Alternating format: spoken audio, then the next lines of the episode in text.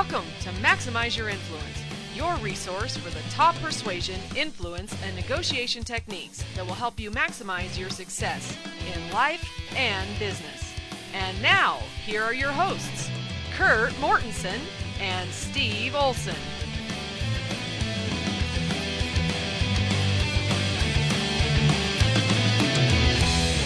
Welcome to another episode of Maximize Your Influence. I'm Steve Olson. I have Kurt Mortensen here with me. We are ready to rock. We have some great info prepped for you today on the podcast where we like to think that you don't get what you pay for. Um, if you think about that for a minute, it'll make sense. Don't get you. All right, I'm with you. I'm with you. Yeah, I, I hope everybody here is not getting what they paid for. Um, so, uh, Kurt, what's the latest? How you how you feeling? Ah, feeling good. Sun's out. It's been a good week. Get a lot of things accomplished and coaching a lot of fun people. Seeing some great success and things are good. Things are good. They certainly are. Persuasion continues to be the cornerstone of you know like everything. And That's a beautiful thing about it. it. Doesn't matter if you're in politics. It doesn't matter if you're in customer service. If you're a leader, a manager, a parent, a teenager. Everyone in persuades and influence for a living. And when they finally realize it, they talk to us, and that's a good thing. that is a good thing. The key is most people don't realize how bad they are until they fall on their face a few times, especially as you know, with a lot of real estate investors like, oh, maybe it's me. yes, it is you. Let's fix it. It's easy to fix when you know what it is, but most people don't know what it is. But now that you know what it is, because you're listening to the podcast.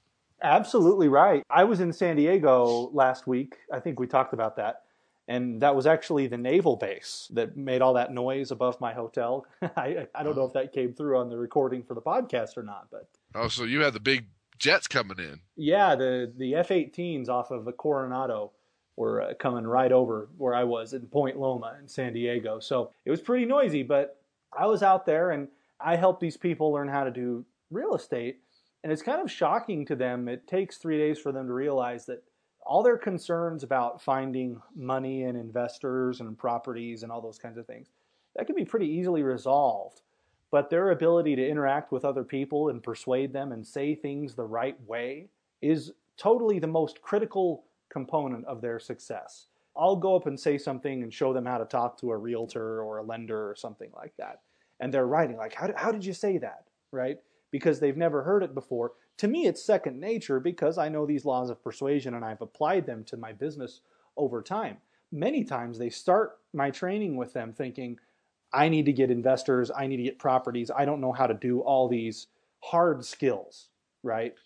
And, And that's you know, you're right on. It's that Yeah. they're worried about that 15%, that core competence versus the 85% that's going to give you the deal. Because if they don't like you and trust you, it doesn't matter what your offer is, it's not going to be accepted. yeah, exactly, exactly. And we found this out all those persuasion negotiation seminars we do at the very end, like clockwork, stream of people. Man, why didn't I learn this first? Do you know how much money I've lost? Yeah. And it, that's the tough thing about it, is that sometimes it takes a school of hard knocks for people to realize, hmm, to double my income, I can work twice as hard, or I could double my influence skills. Let's take B.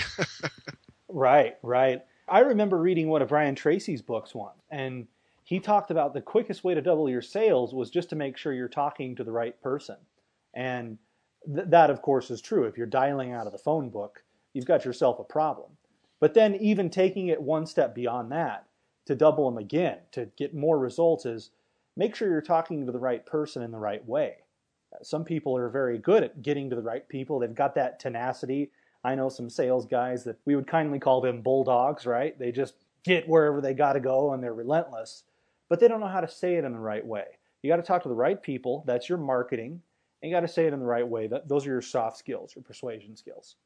And the challenge there is that it works for them some of the time because they're resonating with the people that are like them. They're not talking to them, like you say, in the right way. If they should learn to adapt to a different personality, to a different style, to a different situation, all of a sudden you're going up from 20% to 30% to 40% to 50%, and it makes a huge difference with the same amount of work. Yeah, it, it is pretty amazing. So I know we've kind of beat that one to a pulp on the show here. We, of course, have to justify why you would want to listen to the show, don't we? Yeah. and remind you periodically that this is important stuff. And and with that being said, Kurt, I, will I will trivialize this a little bit. Apparently, hot coffee is really important to be able to persuade people. Well, for two reasons. We know that caffeine increases your ability to, persuade. not only yourself but your audience when they lace. I think we've talked about them lacing the orange juice with caffeine, but this Yeah. one's a little bit different. This one was done at Carnegie Mellon University. For those on the East Coast, for those on the West Coast, it's Carnegie Mellon. It depends where you're from and how you say it. But the true way they taught me when I was living in Pennsylvania was Carnegie. So that's one thing you learned today. But it's all about priming that the way you hold a hot cup of coffee, the way you hear the ding of the spoon on the side of the cup actually makes you feel more warmly towards someone. And again, that's called priming. When people hear age related words like Florida or retirement or old or arthritis, they actually walk slower. They actually talk slower. And so there's things we can do that prime people. And so they found with then the way people held the coffee mug, the way they heard the clink, it actually they liked the people around them more. They felt warmer towards them. Now, who found this, Kurt? I'm sorry to interrupt you. Who? What study was this from? This was done at uh, Carnegie Mellon. Oh, Carnegie. Okay, Carnegie Mellon. Carnegie or Carnegie Mellon, however you want to say yeah. it. Okay, so they did a study tracking people how they're holding their coffee and basically comparing that that against how others felt about those same people. You know, how people created their coffee and it's warm in their hands. Yeah, and they, okay. The thing in this one, that was the type of thing. They found it too when priming, like we mentioned, the elderly words affected their walking speed. We're always constantly being primed by the environments, what they found out, to where the different things we see and hear, we're not even aware of, prime the way we talk and what we do and what we say. And we've talked about this before on the show, but they've done a few more studies to prove how important it is. I don't know if we've talked about before, but there's a study done at Yale. Now, I believe it. It's done at Yale. Yale's a good school, but this is a primer too. This one's really interesting and hard to believe. So someone comes up to somebody on campus on a spring day, neutral temperature, and says, "Hey, could you do a quick uh, one-minute survey?" Well, sure. Well, can you hold my drink for me? They did this half with a hot drink, another half with an ice cold drink. And then afterwards, someone went up and said, Hey, can we evaluate the evaluator? Here's the amazing thing those that were holding the ice cold drink rated them as more cold and distant, and those who were holding the warm drink rated them as more warm and endearing just by the temperature of the cup. And that's called priming. That's pretty crazy. So we're a Harvard podcast usually, but you're dropping the Yale study on us. We've used Harvard quite a bit, so let's use a little Yale. Okay, it's a little. Carnegie Mellon, right? Uh, some of these other studies, and they've done one too that was really interesting with students coming in to take a math test, and they made it really easy to cheat. But before they took the test, I think this was the study we talked about. Half the students were asked to recall books they read in high school, and the other half were asked to recall books they read in the Bible. That's priming. Those who recalled the books from the Bible were less likely to cheat than those that recalled books they read in high school. That's pretty interesting. So, what's your quick takeaway as to how we can effectively prime our prospects, whether that's in our marketing, literature, or digital media, or just in the face to face interactions? a lot of it has to do with environment. A lot of it has to do with expectations. A lot of things that we're not even aware of. When we talked about the association triggers of colors and smells and, and just environment and how your office looks and the expectations. Because you've been to a store before where you feel guilty for not buying, or you've been to a restaurant, you feel guilty for ordering water. Part of that's priming, part of that's expectations. And that makes a huge difference in the world of subconscious persuasion. I think so. We were picking on the timeshare people last week, as we often do, but also talking about how they're actually really quite good, as cheesy as they may be. But you go into one of those timeshare presentations, and you notice all the pictures they have on the wall of the beach and the hotels and the pools and the restaurants. They never have a picture of Iowa in January, right? a, a frozen cornfield or a dump, right? They don't they don't do those things because that would be horrible, horrible priming. They want you already feeling like, wow, I'm smelling that salty ocean air and I'm going out to dinner at a great restaurant tonight and then we're getting on our cruise ship or whatever it is. I would have guessed that's priming too. It is the pictures they see, the environment, the energy in the air, all those things are part of priming. I think you remember the time we did that seminar. One of the things we do at the seminar, we have people introduce themselves. Well, everyone judges their first impressions on them. That's that's a lot of fun, but that's another story. But one thing we do, as you remember, is we ask people to talk about the animal that best describes their personality and why. Remember that? Yeah, yeah. And that one particular class, everyone was some type of cat. There were lions, there were tigers, there were house cats. Remember that? I do, yeah.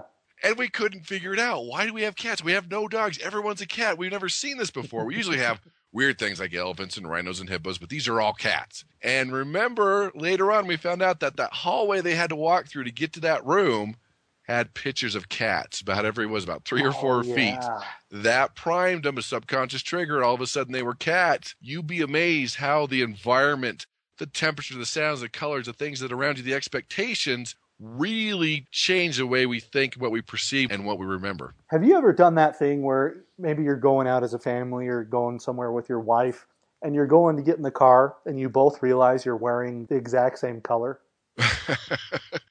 I think that's just part of marriage after a while. You just look the same, you dress the same. Yeah, I, I just maybe it's a you see that she's wearing that, and so you find yourself doing it too because you've been primed. But that's pretty interesting on the cat thing. There was a guy once. Do you remember? He said, "Yeah, my name's Bob, and the animal that best describes my personality is a jackass." I do remember that. It was worth a good laugh, but it was true. It was true. yes, he was. That was right. Yeah. At least he was honest and open about it, so we all knew what to expect. He primed us for how to treat him the, the rest of the event. Yeah, yeah.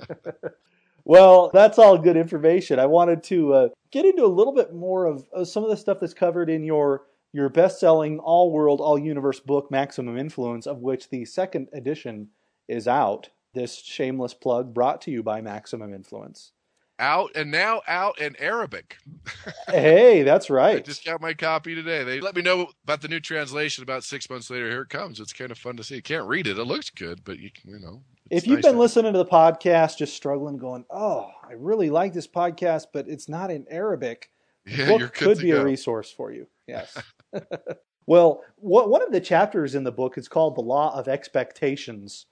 Uh, you know, talking about the impact of suggestion and how we can act a certain way, like we're expecting something, and more often than not, our prospects go along with it. And funny enough, I think it ties in pretty well with priming. Actually, you know, if we're expecting our prospects to behave a certain way, what can you tell us a, a little bit more with regard to expectations? Well, expectations, priming, we can influence reality. It's just how it is. The law of expectations uses expectations to influence reality and create results. Basically, individuals tend to make decisions based on how others expect them to behave or perform. And as a result, people fulfill those expectations, and they can be positive or negative. And expectations have a powerful impact on those we trust and respect, but even on strangers. It's just every aspect of our life. If I hand someone a pen with the contract, they're more likely to sign it. If I wipe my feet in the door expecting to get, I'm more likely to get in. If I say thanks in advance at the end of the email, they're more likely to do it. Those are all expectations of behavior.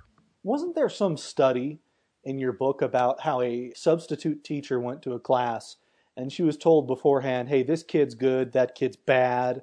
And e- even though that was not necessarily true, but that's kind of how she treated them. And then the kid, of course, ended up acting like that anyway. Oh yeah, we talk about especially with kids and the role of teachers and the expectations. So you mix up the class clown and the the person that was going to help, and they took on those behaviors. Another interesting one they did with an elementary school is they handed out candy to all these kids, and of course they eat the candy and throw the wrappers on the ground. And they count the mm-hmm. wrappers, and over the next two weeks, the teacher says, "You know, I think this is the cleanest class I've ever had." Vice principal comes in and says, "Hey, I heard you guys are the clean class." Custodian writes on the board, "Thanks for being the clean class." Two weeks later, they hand out candy, and what do you know? Most of them make them into the trash can. So it could be at work, it could be with children. Expectation is everywhere. Again, it could be a positive one or a negative one, but it makes a huge difference in our behavior and in with persuasion and influence. Yeah.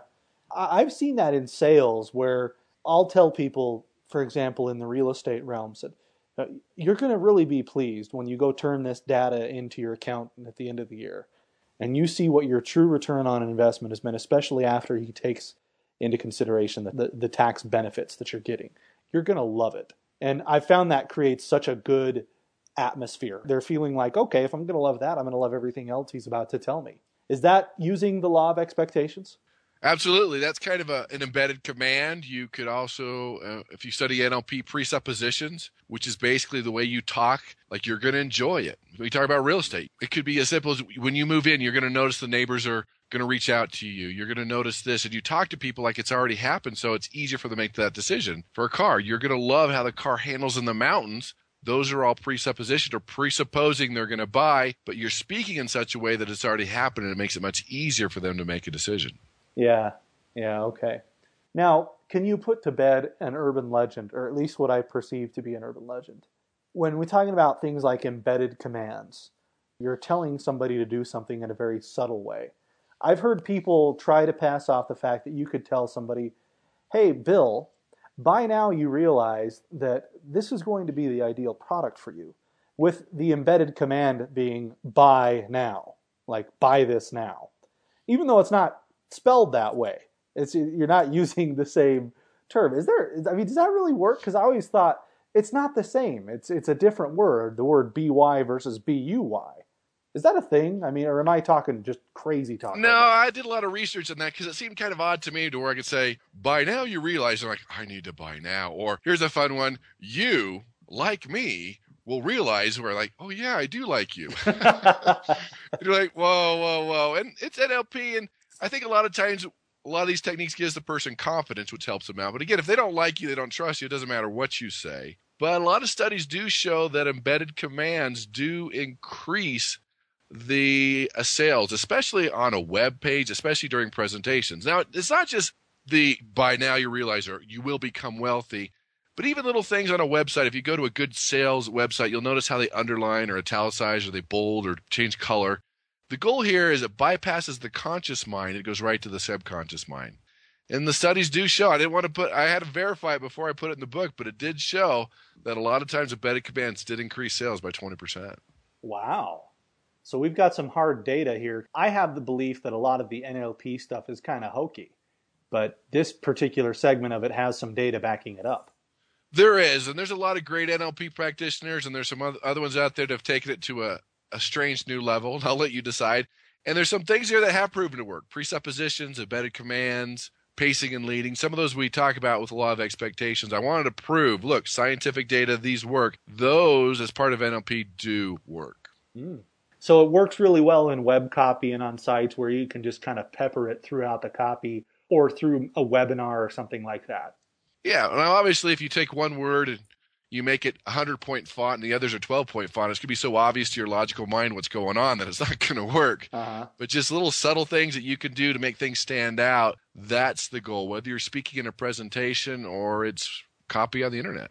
Yeah, okay. So I, what I'm looking at here, here's some examples, everybody, and if you have anything to add, Kurt, just let me know. But f- things like become wealthy, how good it feels, feel good, change your life, use this process or use this skill, buy now, follow my lead. That kind of stuff uh, peppered throughout the presentation is telling their subconscious mind to do little things and thus preparing the conscious mind to do that one big thing, which is to to buy to do the deal, correct? Correct. And remember, embedded commands are short, concise. They're here's an example. Have a Pepsi day with the embedded command of being have a Pepsi. That's a simple embedded command. Even with our children, we usually do it the wrong way. Don't be dumb. Don't run in the street. Don't crash. Don't get hurt. The embedded commands are all the wrong things we want. We need to change the way we think as parents and say, hey, walk on the sidewalk, be safe, wear your helmet, those embedded commands make a huge difference saying the right thing in the right way. Don't be stupid. They're hearing be stupid. Be a exactly. moron. Don't walk in the street. Don't get hit by a car. yeah, we got to oh, watch that yeah. one. We all could work on that one. We could. Yeah, you get, as a parent, you just get in that mode where you're just, you know, yeah. at about five o'clock, right? it happens. Yeah. Well, that's pretty good stuff on the law of expectation. If you have questions about it, to, to all the listeners out there, just email us, maximizeyourinfluence at gmail.com, and we're happy to give you any specific feedback to you, even if you just want it to be a private message back to you. If you don't want all your persuasion laundry aired out on the podcast, we can respond to you privately and help you out however we can. Uh, Kurt, do you have anything else to add on expectation before we get to the massive, absolutely horrible blunder committed by the National Football League?